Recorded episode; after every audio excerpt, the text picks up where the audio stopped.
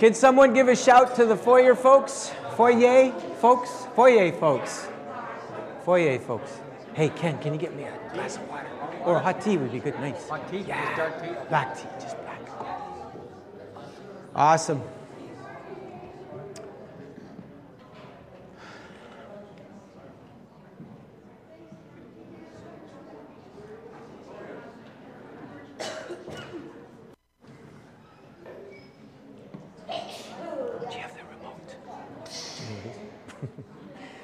So we're going to uh, begin with actually just reading our text together. Um, so Peter's going to do that, uh, lead us in a reading. We're actually reading a whole chapter, 1 Corinthians chapter 2. And, uh, and then uh, we'll kind of work our way through the text afterwards. But I thought it'd be good. It's not a long chapter, 16 verses. And uh, then Pete's going to pray. Pray for me. 1 Corinthians 2. And so it was with me, brothers and sisters, when I came to visit you. I did not come with eloquence or human wisdom as I proclaimed to you the testimony about God. For I resolved to know nothing while I was with you except Jesus Christ and Him crucified. I came to you in weakness with great fear and trembling. My message and my preaching were not with wise and persuasive words, but with a demonstration of the Spirit's power, so that your faith might not rest on human wisdom, but on God's power. Yeah. We do not, however, speak a message of wisdom among them. We do, excuse me, we do, however, speak a message of wisdom among the mature, but not the wisdom of this age or the, of the rulers of this age who are coming to nothing.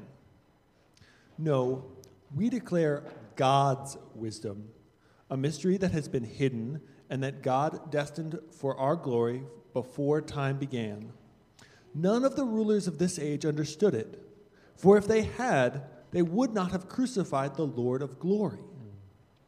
However, as it is written, what no eye has seen, what no ear has heard, and what no human mind has conceived, the things God has prepared for those who love him. These are the things God has revealed to us by his Spirit. The Spirit searches all things, even the deep things of God. For who knows a person's thoughts except their own spirit within them? In the same way, nobody knows the thoughts of God except the Spirit of God. What we have received is not the Spirit of the world, but the Spirit who is from God, so that we may understand what God has freely given us. This is what we speak, not in words taught us by human wisdom, but words taught us by the Spirit, explaining spiritual realities with Spirit taught words. This is what we speak, not in words taught us by human wisdom, but words taught by the Spirit, explaining spiritual realities with Spirit taught words. The person without the Spirit does not accept the things that come from the Spirit of God, but considers them foolishness and cannot understand them because they are discerned only through the Spirit. The person with the Spirit makes judgments about all things, but such a person is not subject to merely human judgments. For who has known the mind of the Lord so as to instruct him? But we have the mind of Christ. This is the word of the Lord. Thanks be to God. Lord, bless Gordy as he shares. May his words not be his own, may not be uh, merely human wisdom, but may they be the Spirit. Holy Spirit, come and be between Gordy's words as he speaks them and uh, as our hearts as we receive them, so that we may receive w- through you, that we may understand through the Spirit. Uh, give us spiritual understanding and spiritual power to live a new life. Through Jesus Christ our Lord. Amen. Thank you, Peter. Appreciate that. So, we are in a series called Thermometers or Thermostats. And the whole idea behind that is as the church, are we being influenced by the culture and reading the, in reading the culture, or are we influencers? And we know there's this tension because we're not living outside of culture. We're not living outside of our society. We live within society. And so we have to converse and communicate with the world, with the society, with the culture. And so it produces tensions. And uh, Corinth was a very uh, metropolitan church, like, or metropolitan city, like Vancouver, uh, very multicultural, very international. It was a cross section for trade and commerce uh, many different religions in the city. And Paul's dream of the church was, of course, to be a church that reflects the incredible diversity of Corinth, but in doing it in unity. And that dream was turning into a nightmare as the, the church in Corinth had dissolved into this group of factions and uh, celebrity cults that were at odds with each other. And one of the factors that was contributing to this division was this whole understanding of the, the, uh, the relationship between faith and reason. There was a, Corinth, being a church set in Greece, not far from Athens, was a center, an intellectual center. There was a lot of value and, and, and uh, esteem placed on knowledge and education, and of course, uh, Plato and Aristotle and all these guys had a real influence on, on the thinking of the time. And so Apollos, who was one of the guys that helped uh, pastor the church, was a very oratorical, uh, gifted speaker, very eloquent from Alexandria in Greece, which was another very uh, uh education, educational center in the Mediterranean world from Egypt. And, uh, and so people were kind of picking their favorite teacher. They were picking their favorite personality. And there was, there was this division that was, was happening. And so Paul's going to address this. He's going to address this uneasy relationship between faith and reason, which has always been an issue uh, through church history. Is reason good? Is it bad? Is it, does it get in the way of, of knowing God and making Him known? And, uh, and so this, uh, this uneasy relationship started in Bible times, but it continued through church history. Um, and, and, and, in the, uh, the Enlightenment era, uh, the, which began probably in the 17th century uh, of Europe, was a time when there was this renaissance of Greek thought and exalting the human intellect and elevating the power of human reason to solve all the problems of the human race. And uh, the reason, uh, uh, of course, depended on data supplied by our senses, you know, sight, taste, touch, smell, hearing. And so the whole uh, scientific revolution started. That science was the answer. The scientific method was the answer to, to solving the world's problems. And, and interestingly enough, with this, this fresh exaltation of reason in the 17th century came individualism where the value of the individual became exalted over the community. And um, interestingly, the Reformation, the Protestant Reformation, had not happened long before that, and much of the Protestant Reformation has been influenced by the Enlightenment.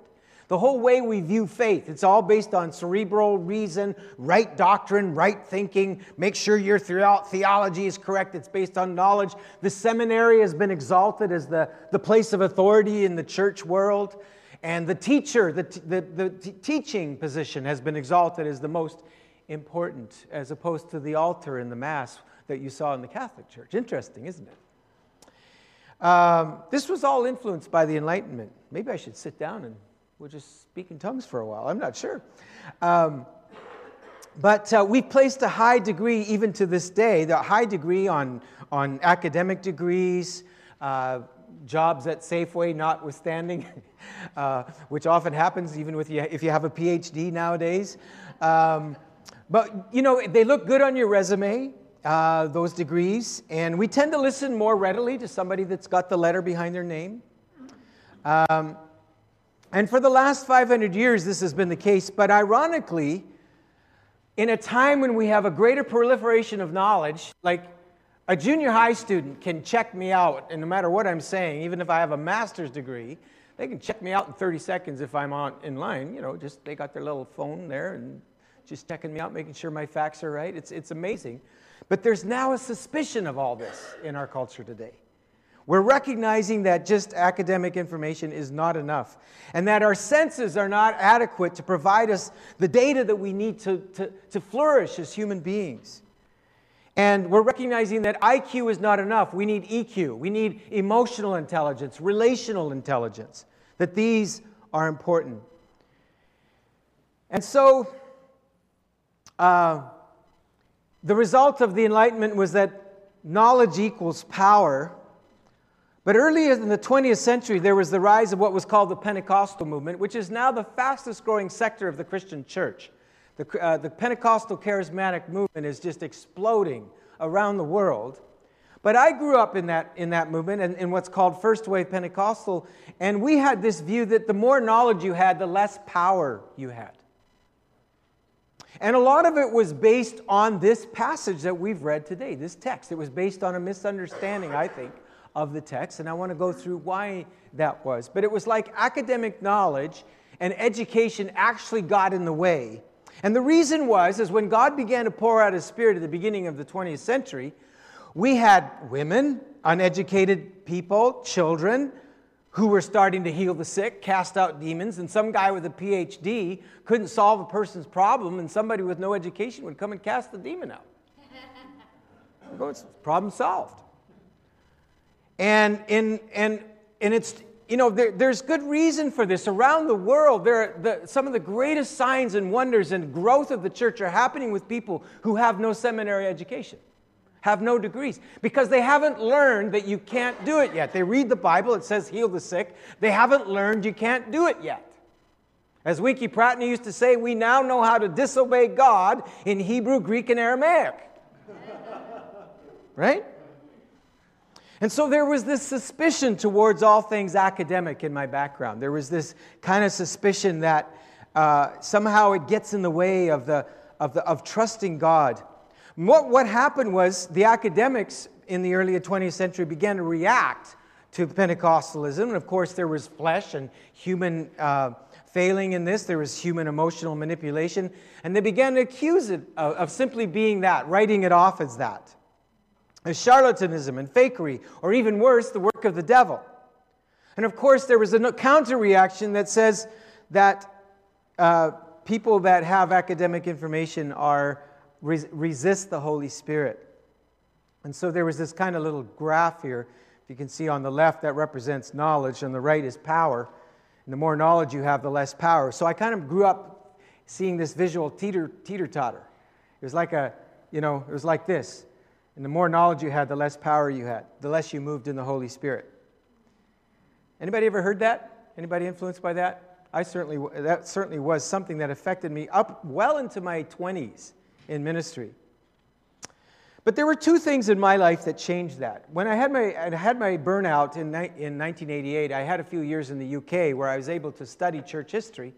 And all of a sudden, I began to find that these incredible academics through church history, great minds, equivalent of double PhDs, also moved in the power of God. Moved in the power. I mean, I'm, I'm thinking of the, the, the, the, the fathers of Cappadocia, those, uh, you know, St. Uh, Gregory of Nyssa and um, uh, St. Augustine and, and, and founders of, of reform movements. These guys were incredibly educated. And yet they moved in the power of God. It wasn't a contradiction. And secondly, there was a guy named John Wimber came into my life. And he was at Fuller Seminary, and he had the presence of mind to do a study on church growth around the world. And they found out that the churches were growing in the world where there were signs and wonders. So he had the presence of mind to do a research project on that, and lo and behold, God began to do signs and wonders in the seminary class. And the rest, as they say, is history because the vineyard was born. And so I think it came together for me one day when I was walking down the street here in Vancouver. And I saw this BC Hydro pamphlet, and it was laying on the ground. And it said, It's time to be power smart. And I listened to that and I thought, You mean you can have both power and smart? so the Lord used BC Hydro to speak to me. so, speaking of thermostats and thermometers, um, how does our intellect help us in our life with God? And how does it get in the way? What is the place of our intellect? Well, one of the important tasks that we all have in interpreting the Bible is, of course, it's, it's, it's important to look at the genre of the literature. In other words, when you interpret Scripture, in other words, hermeneutics being what does the Bible mean? What did it mean when it was written, and what does it mean for us today? Part of our task is to determine the kind of genre or the kind of literature. You know, those of you that ta- have taken English in any shape or form know that there's different kinds of literature, and you don't read poetry the same way as you would read a narrative. And you don't read a narrative the same way you would read law. And so, what is the genre of literature that we are reading today? What is that? It's not a tricky question, it's a letter. It's a human correspondence from one party to another. Uh, now, often in our day and age, when correspondence is written, we think individualism because we've been influenced by the Enlightenment. And we think the Bible was written to, to a person, that we think the Bible is written to me. Well, actually, the Bible is written to us. The most effective way to read Scripture is to read it when we come together. Did you know for 1,500 years, they didn't have Bibles and tablets and cell phones like we have? There was little accessibility, and you know the only time somebody could read the Bible was on Sunday. They would come together and they had what great big, you know, expensive papyrus that they would read Scripture from. And they would all have to come and listen to it together. That's why I like PowerPoint. It's my papyrus, right? It's wonderful to come and read it together. But it's important to read Scripture corporately, that it's a message to not just me, but to us. We're in this together.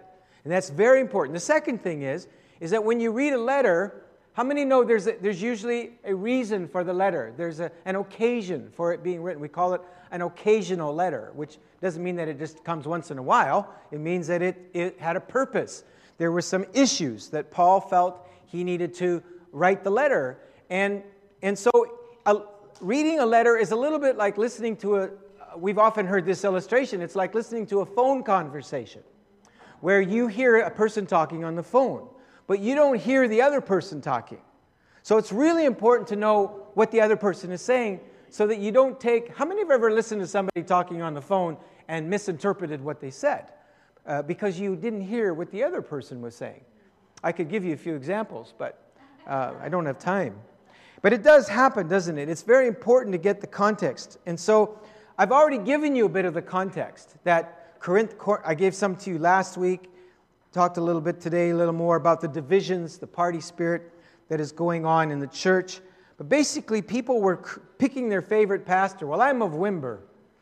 Well, I'm of, I'm of Redding. You know, I'm, I'm, I'm one of those Redding guys. Or I'm going with the Catholics. Or, you know, I'm, I'm just a good, dyed in the wool evangelical, bless God right?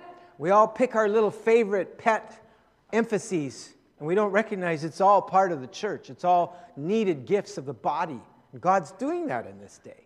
He really is. And so, the, this is what was happening in Corinth. And so, Paul, uh, in, in the context of this, these letters, he, he reminds them. He reminds them of how he came to them because he was their father spiritually. He was the one who birthed them into the faith. And he's saying, You guys are all impressed with this orator and that speaker and, and how gifted this person is. Remember how I came to you. And here's how he says it. And so it was with me, brothers and sisters. When I came to you, I did not come with eloquence or human wisdom as I proclaimed to you the testimony about God. For I resolved to know nothing while I was with you except Jesus Christ and Him crucified. Now, we're talking about a double PhD guy, maybe more. We're talking about a guy that was not only versed in, in Jewishness, in the Torah, but in Greek. Like he probably had a PhD in Jew and a PhD in Greek. He was just like, you name it, he had it. He had the pedigree. But what does he say? I discern, I resolved to know nothing while I was with you, except Jesus Christ and Him crucified. And I came to you in weakness and with great fear and trembling. Now, I've read that all my life, and I've always read that and thought, oh, how spiritual. You know, Paul's got these PhDs, and He's so smart and he's so gifted and he's so powerful. I mean, he strikes people blind if he doesn't like them. And, well, it's not quite true, but I mean, he, he carried a lot of power in his ministry, healed the sick, he raised a dead guy. I mean, he was powerful. And so I thought, well, it's nice that he says, I came in weakness and in fear and trembling. But I did a little, this is one of the advantages of studying biblical languages. I did a little study of these words. And as I read it, I went, wait a minute. When he said I was afraid, he meant he was afraid. And I, all of a sudden, I began to think about what Paul had just come from. Do you know what had just happened in his life? Do you remember? Remember, he, he was trying to get into Asia Minor and he kept trying to knock on doors, and the doors were being closed. And, and then he got this vision. This man from Macedonia, part of Greece today, coming over and help us. And he says to his Silas, Hey, I heard a word from God. Let's go. Let's, let's rumble. We're going to take the kingdom. Bless God. So he gets over to, to Philippi and he casts this demon out of this fortune teller girl. And all the guys that were making money off her got really angry. Sorry, East Van. Sometimes I forget. And so, um, so they, they get all mad and they beat the crap out of him. They take him and tie him up to a post along with his traveling partner. Now, it's hard enough to get beaten yourself, but when somebody you love is all. And so he's tied up and they take rods. And every time I think of this, it says, I was reading it this week and I read, and it says they beat them severely. Now, we're talking the first century, we're talking the Roman culture, we're talking about, hey, nothing politically correct about this one, folks. Beat him severely, probably beat him within an inch of his life with rebar. Have you ever had rebar? Something like rebar coming over your back and your, your chest and your legs. And you can, har- you can hardly, you're swollen, you can hardly get up. Then they take you and they don't, they're not gentle. They don't call 911. They don't call the paramedics. They just drag you and they throw you into a stinking jail with snakes and, and uh, bugs and rats who like to feed on injured flesh and they put you in stocks so you can't move. They put your feet in stocks so you can't move. So, in the middle of that, at midnight, Paul and Barnabas are looking at each other and they're going, Do you think we miss God? Paul, did you have too much mac and cheese the other night with that vision of yours? I think, no, that's not what they did. They began to sing, they began to worship, they began to praise God. You know, I, I, we, we, I've often heard sermons on that, and they're so triumphal. I, I don't even know how Paul would have had the strength to sing, but they sang. They sang. And he worshiped. And God, God in heaven looked down and he saw, he heard those guys, Amazing Grace. Sound like a guy, his voice is just changing. Oh, sweet the sound, right? And God looked down and he said, he heard them singing. He said, Michael, Gabriel, get over here. And he said, Do you see that? Look at those guys. They just took the beating of within an inch of their life and they're singing to me. Michael, slap. When have you ever loved me like that?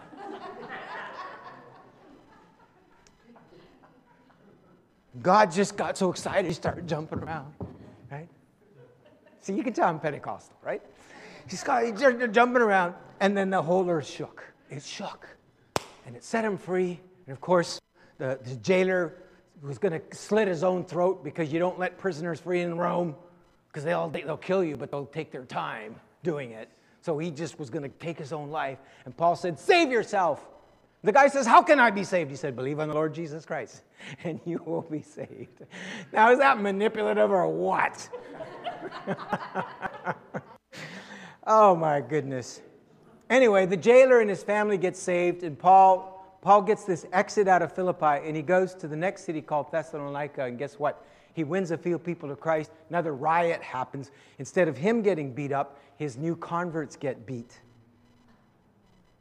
So it's one thing to be beaten yourself, it's another thing to watch your babies beaten. It's, it's another thing to watch people hurt because they believed your word, because they decided to follow the Jesus that you follow. That traumatized Paul. He had to run from Thessalonica and he runs to Berea. Same thing, another riot.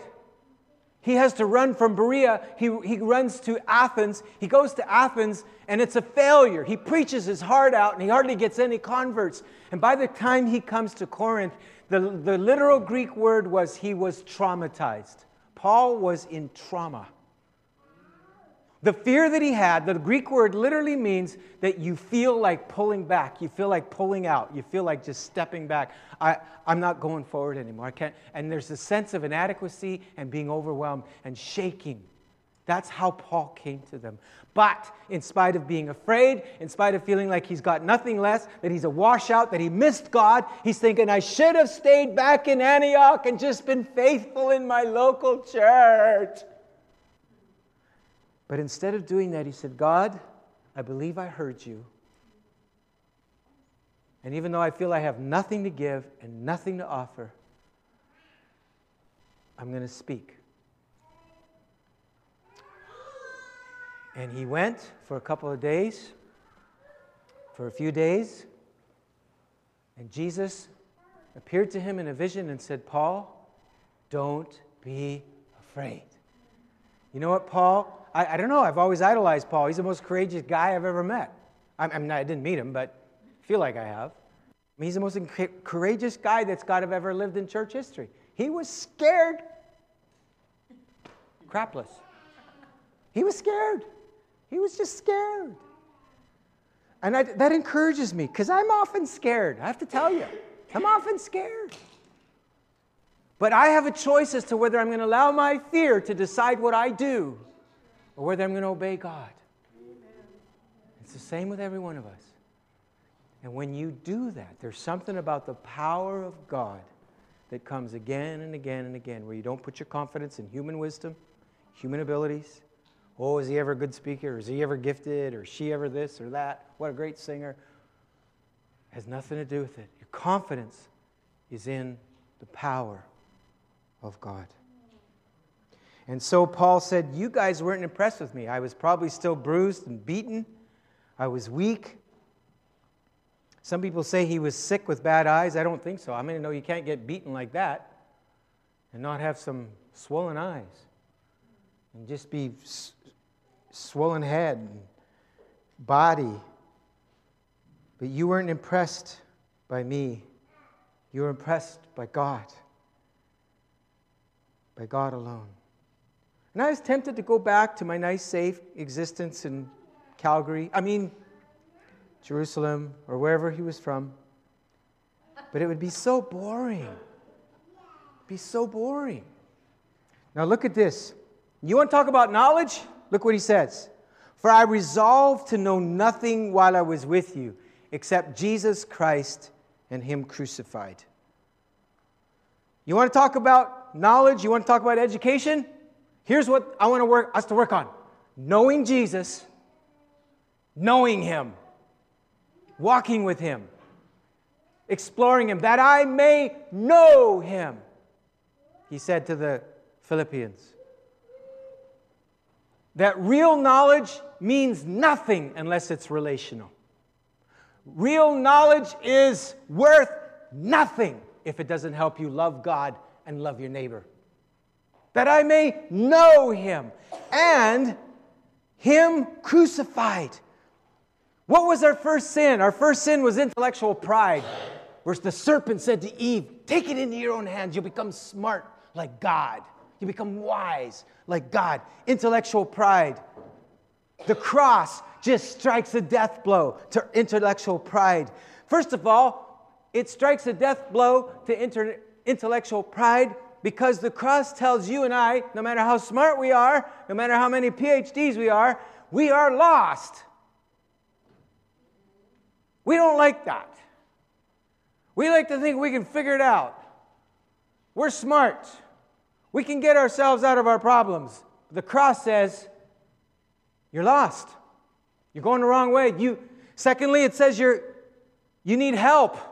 You're helpless that for all of our intelligence, we cannot resolve our dilemmas. We need a Savior. We don't like that. The cross also tells us that we're all on a level playing field. No matter how good you are, how smart you are, or how good deeds you've been doing, that you're in the same place as that criminal that's in jail, that you need the same mercy, and that offends our pride. We all need the same mercy. We all need the same grace. And for the Jews, the cross is offensive because we want a Messiah that can beat up our enemies and kill the Romans. We don't want a Messiah that got killed by the Romans. That, that's messed up, man.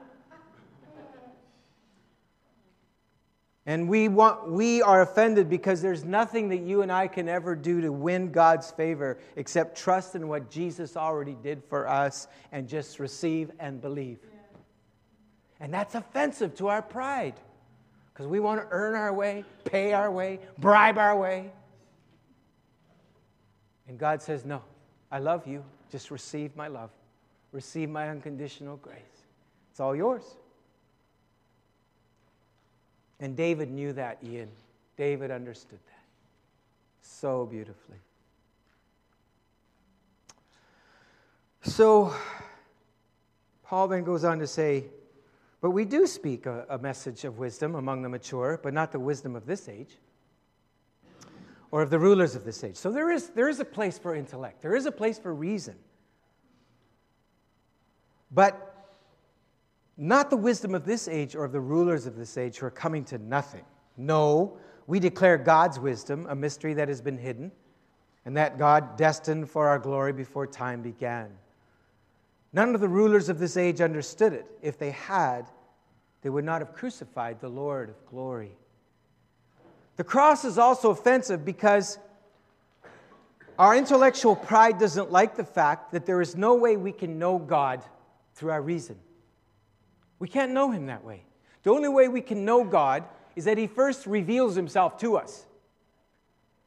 That we do not have the capacity, both intellectually and morally, to know God and to connect with him. That we need God's initiative to reveal himself to us, which he did through the incarnation, through Christ's life and death and burial and resurrection God initiated, but even that is stupid to us, makes no sense to us without the Holy Spirit coming and saying, This is what this means.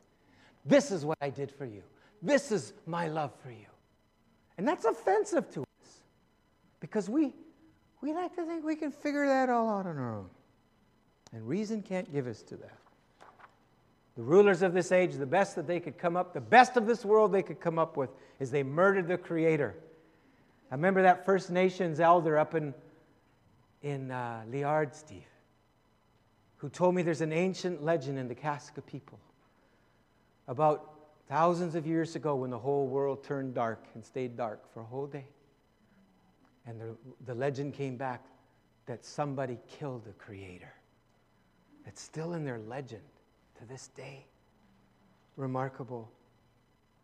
However, as it is written, what no eye has seen, what no ear has heard, what no human mind has conceived, the things God has prepared for those who love Him, these are the things God has revealed to us by His Spirit.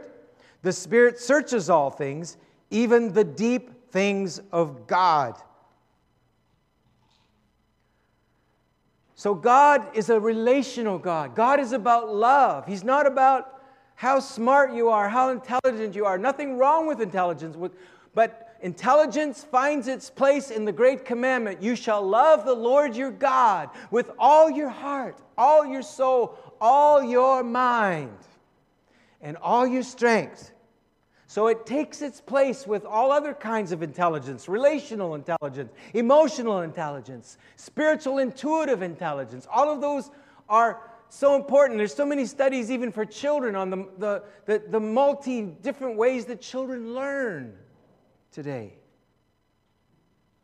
God understands that. He made us. Now, I want to show you something that's just absolutely remarkable. This just blew me away this week. As Paul goes on to say, For who knows a person's thoughts except their own spirit within them? So you think about it. Who knows what you're thinking right now? You, your spirit. That, that's the real you is your spirit, right? That's the lamp of God, the, the breath of God that was breathed in you when God created you, when you were conceived. that part of you knows what you're thinking. Right?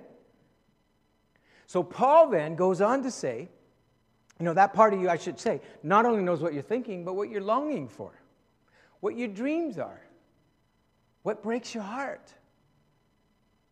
More than anything else, anyone else, you know what's going on in your mind, right? So then Paul goes on to say, in the same way, no one knows the thoughts of God except the Spirit of God. What we have received is not the Spirit of the world, but the Spirit who is from God, so that we may understand what God has freely given us. Did you get that? Hello?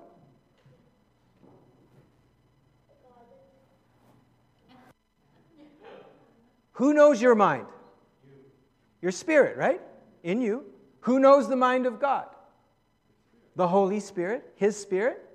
And He has done what with His Spirit? He's placed His Spirit in you.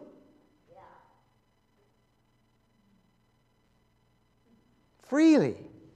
This is what we speak, not in words taught us by human wisdom, but words taught by the Spirit, explaining spirituality realities with spirit taught words. The Greek of that, by the way, is incredible. This, where the, Paul just goes crazy here. He goes crazy. The words taught by the Spirit, explaining spiritualities with spirit taught words. I look at the Greek in this with human wisdom, but in pneumatos, explaining pneumatica with pneumatikos. Pneuma is the Greek word for spirit. God has put His Spirit in you, and it is His Spirit in you that gives you the capacity to understand His mind and His heart and to know what He wants and therefore to act upon it because God gets what He wants. God gets what He dreams. And all we need to do is align ourselves with His dreams and His wants and His desires. And we can know what breaks His heart so that we can act in faith and say, Lord, let your kingdom come, let justice come, let mercy come, let, let righteousness roll like a river, and justice as an ever failing stream, right? It gives us that sense of partnering with God. He's put His Spirit in us.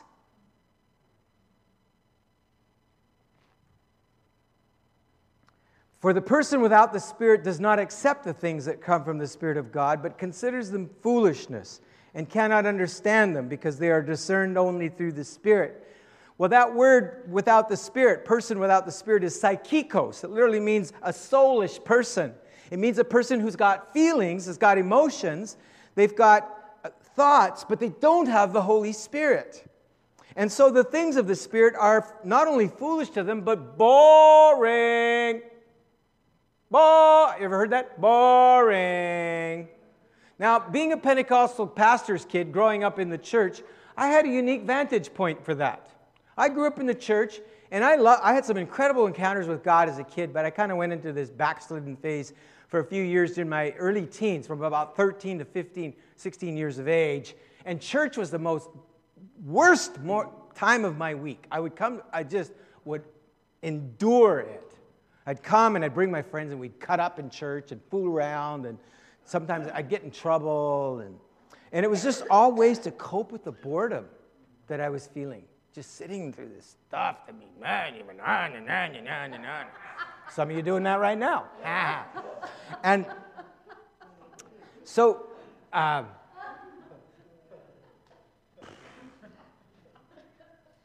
So at the age of 16, I had this incredible encounter with Jesus. Just fell in love with him. And I, I understood that grace that I talked about earlier, where it was not up to me, that I was loved unconditionally. Something happened in me. What was so boring to me, I couldn't wait to hear. I couldn't wait to get there. My Bible, I was just like an animal, voracious appetite. What was the difference? It's the Holy Spirit. The Holy Spirit does that, right? So then Paul says some strange stuff here, and we'll wrap it up. He says, The person with the Spirit makes judgments about all things, but such a person is not subject to merely human judgments. Now that sounds really arrogant. Sounds like, oh yeah, we're Christians, we can go around judging everybody, but nobody has to judge us. Well, the key is the word anakrino. The word is is not make a decision or a judgment in the sense of a final judgment. The word is to sift and to weigh and to discern. And what Paul is saying is, is that the key is, is that you're in the Holy Spirit. A person who's filled with the Holy Spirit, controlled and influencing, influenced by the Holy Spirit, and as long as you are there, then you have a vantage point to discern and to sift. But if you get into your flesh, if you, it's like Peter. Remember, he said, You are the Christ, the Son of the living God. And then the next breath, he's starting to rebuke Jesus for saying that he was going to go to the cross. And Jesus turned around to Peter and said, Get behind me, Satan. So when you're that way, that verse doesn't count. when you're being influenced by the devil and by your flesh, that doesn't count. But when you are full of the Holy Spirit and operating the Spirit, you have a, you're like a blind, you're like a, a, being in a room full of blind people and you're the only person that can see. That's what Paul, that's kind of the context that he's talking about there. Not to judge people, but to, to sift through and make sure somebody doesn't walk over a cliff, right? Do harm to themselves. That's the heart of this. And our world is, I'll tell you what, our world is crying out for answers. I'll tell you what, we've had, there was another crazy murder last night in LA where a guy just went ballistic, killed a bunch of college students, knifed them, killed himself. And the father got on, said the same thing as the father in Calgary that happened a few weeks ago, said the same thing. This is totally uncharacteristic. This is not like our son. He's never been this way. I'll tell you what, our world is waking up to the fact that all the intelligence and all the rationalism and all the reason that we have is not cutting it for the human needs that we have. There's a real devil out there, and he's out to kill, steal, and destroy. And it is time for the church to rise up in the authority that Christ has given us and to use that authority. The, the world is knowing this better than we are.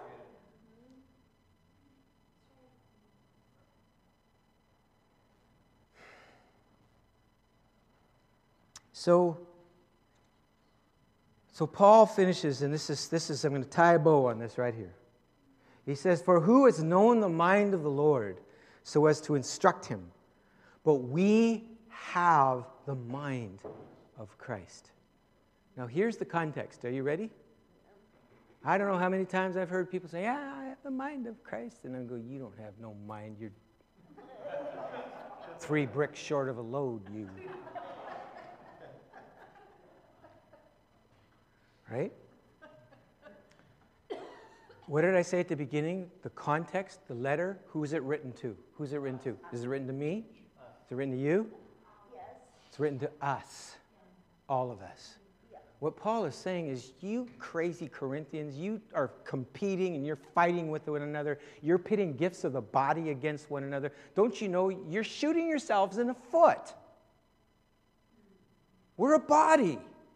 We're one body, not 20 different bodies. Uh, we, we're not 20 different bodies with 20 different brains. There's one mind of Christ, and we can only know that mind when we're a family, when we're a body, when we walk in love and unity, and we celebrate diversity and unity. And we celebrate the Pauls and the Apollos and the Peters and the different gifts. We need all of them to know the mind of Christ. It's as we come together and discern and listen to one another and humble ourselves and celebrate that diversity that we get the mind of Christ. There is a corporate weighing, sifting, and discernment. We have the Spirit of God, but it's corporate.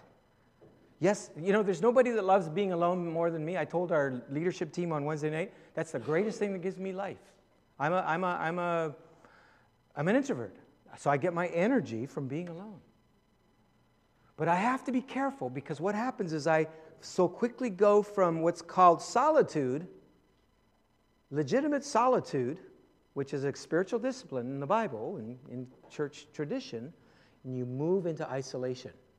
And there's a real difference. And I, I'm susceptible to that. I have to watch that being an introvert because I know that there are things about God and about His mind and about His heart that I'm never going to get unless I get together with you unless we are a body, unless we are the building, the temple.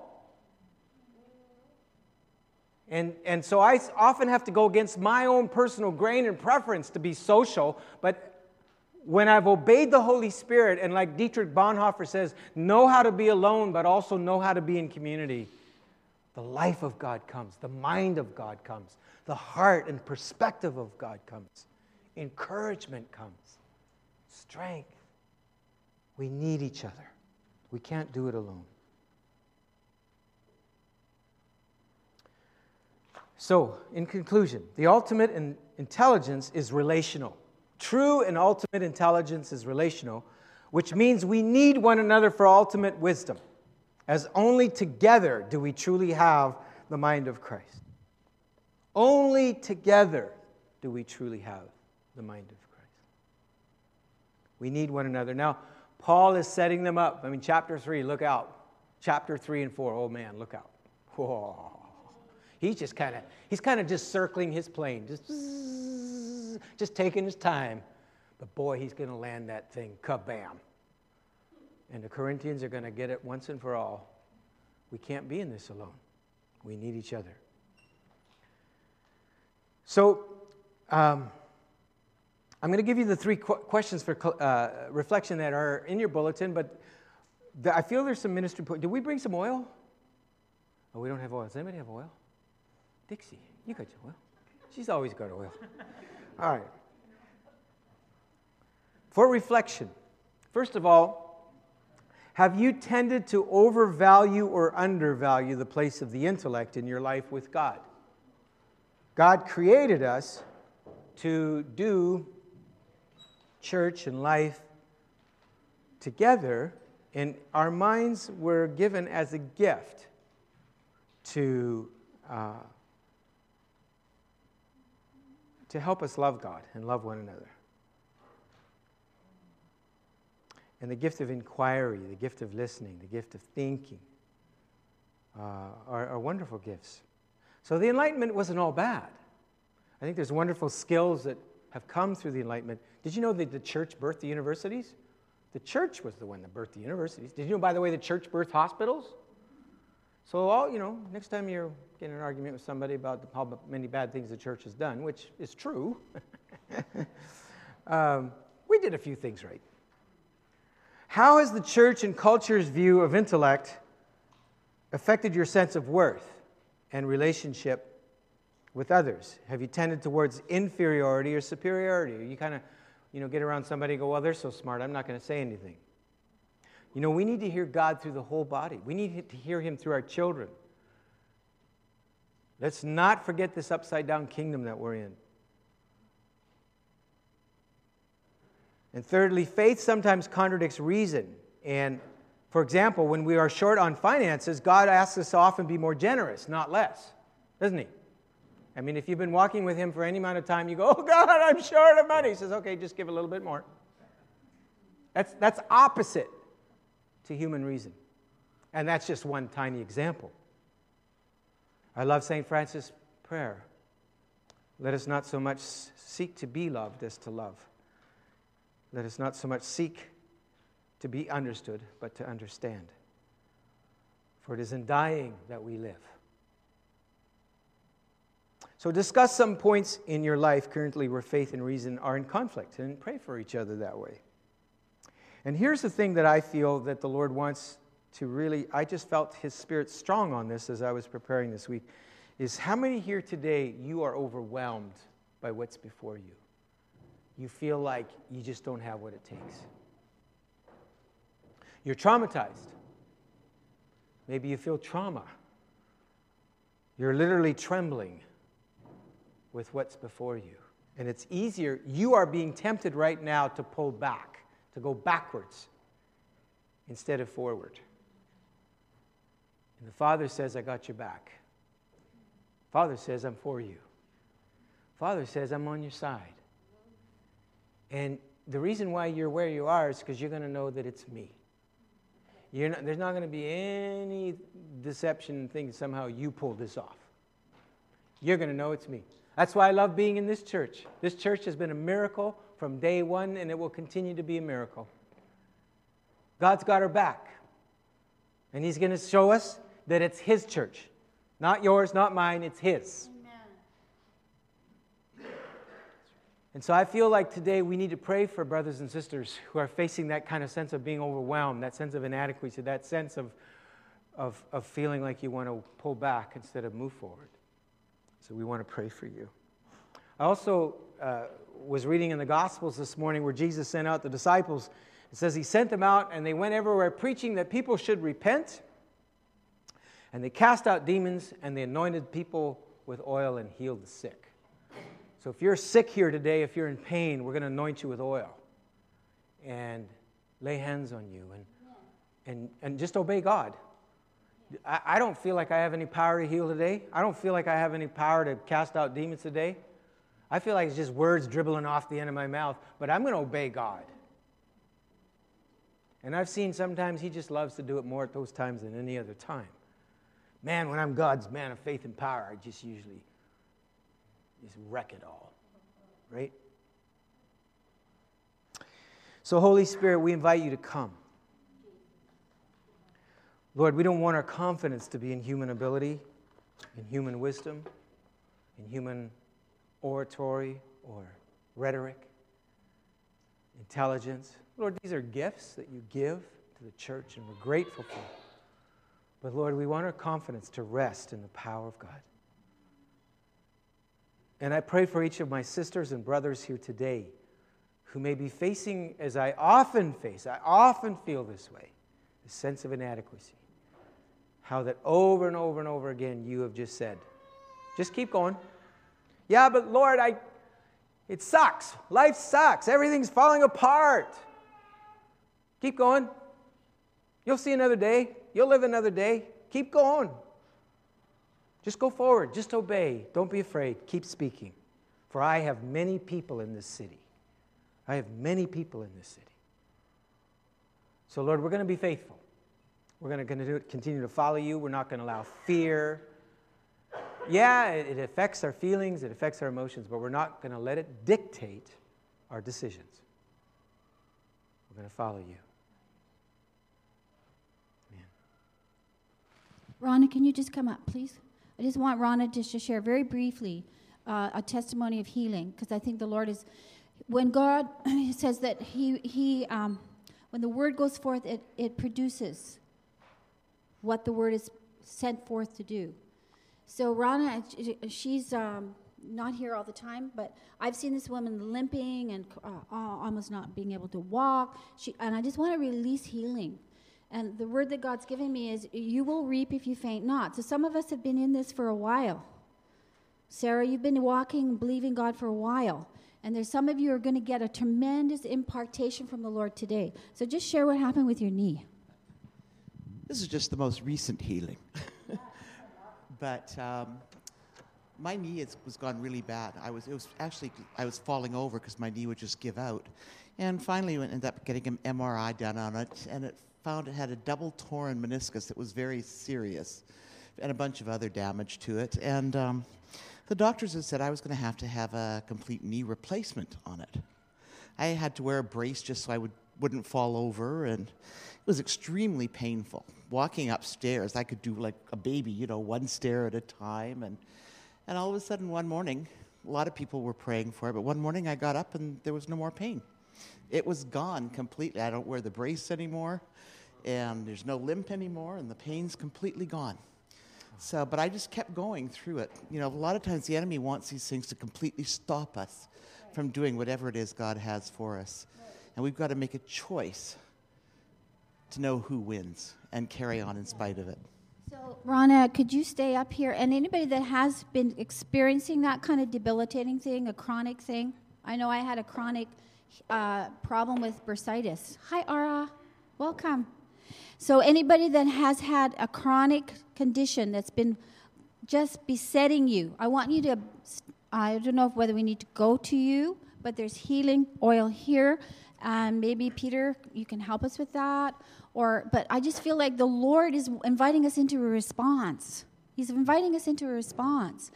And I remember I just like, boy, oh boy, I, I just, I had, you know, there was times when I couldn't hardly stand because I, I won't go into details, but there was a problem I had with my foot. And so I was leaning too hard on this, for I had a Gimby cast on this leg at one time. And I ended up with bursitis. I'm completely free now from that pain.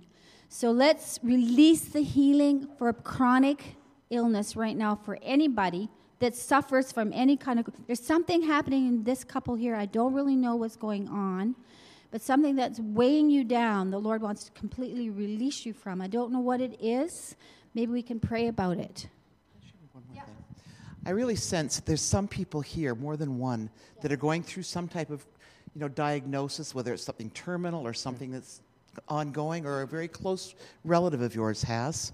I was diagnosed 17 years ago with terminal leukemia. I was given two to three months to live. Hmm.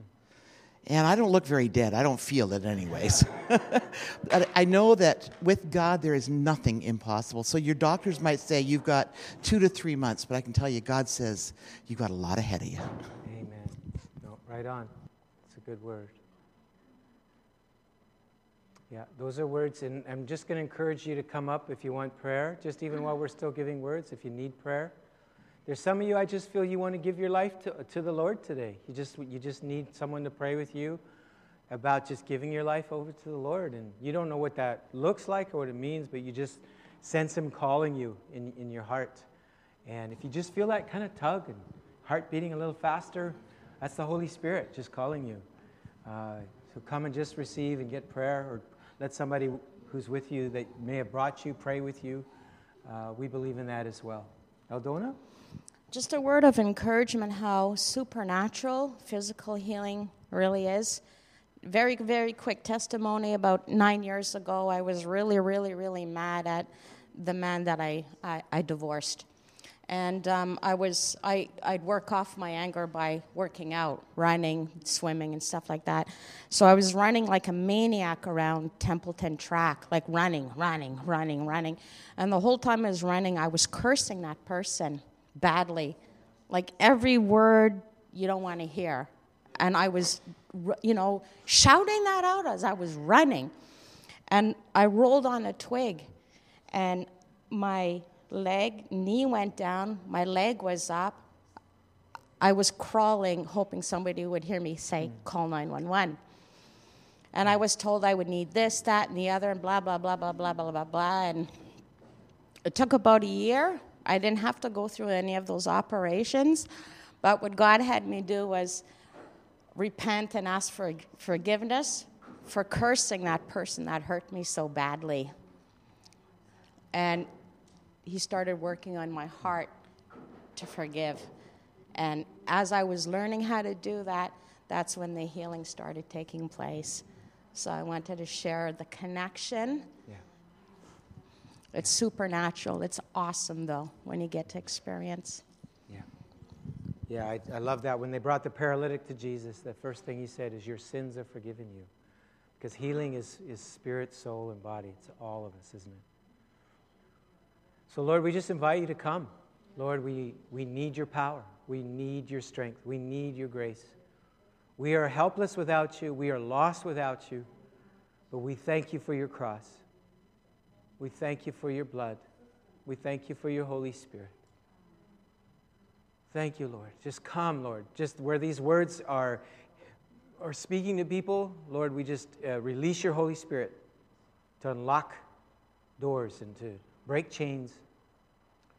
And I pray, Lord, that you would just uh, encourage us today to use the authority that you've given us to not be arrogant about it, to be humble, to be broken about it, to be recognize our own weakness and futility. Father, I pray that we will be more and more a church that moves in the supernatural, naturally supernatural, where we don't make a big deal of it, but it's, it's about you. It's about trusting in your power and not in us. I'd like to invite us all to stand if we could. So I'm going to bless you, and I really want to encourage you to go and just support our brothers and sisters at Strathcona today just go down to their little hot dog roast. I think the Lord held off the rain, which is really cool. But if for some reason it does start raining, uh, they said they'd be at Strathcona Church, and the, and the, uh, the address is in your bulletin. And uh, just support them. just be crazy generous and uh, bless them. So may the grace of the Lord Jesus and the love of God and the communion of the Holy Spirit be with you all, empowering you to walk as spirit people, people full of the Holy Spirit, people influenced by the Holy Spirit, people led of the Holy Spirit, that the Lord Jesus Christ may be honored and glorified, that his kingdom would come, that we may be agents of that kingdom throughout this week until the consummation of time. In Jesus' name, amen. All right, God bless you.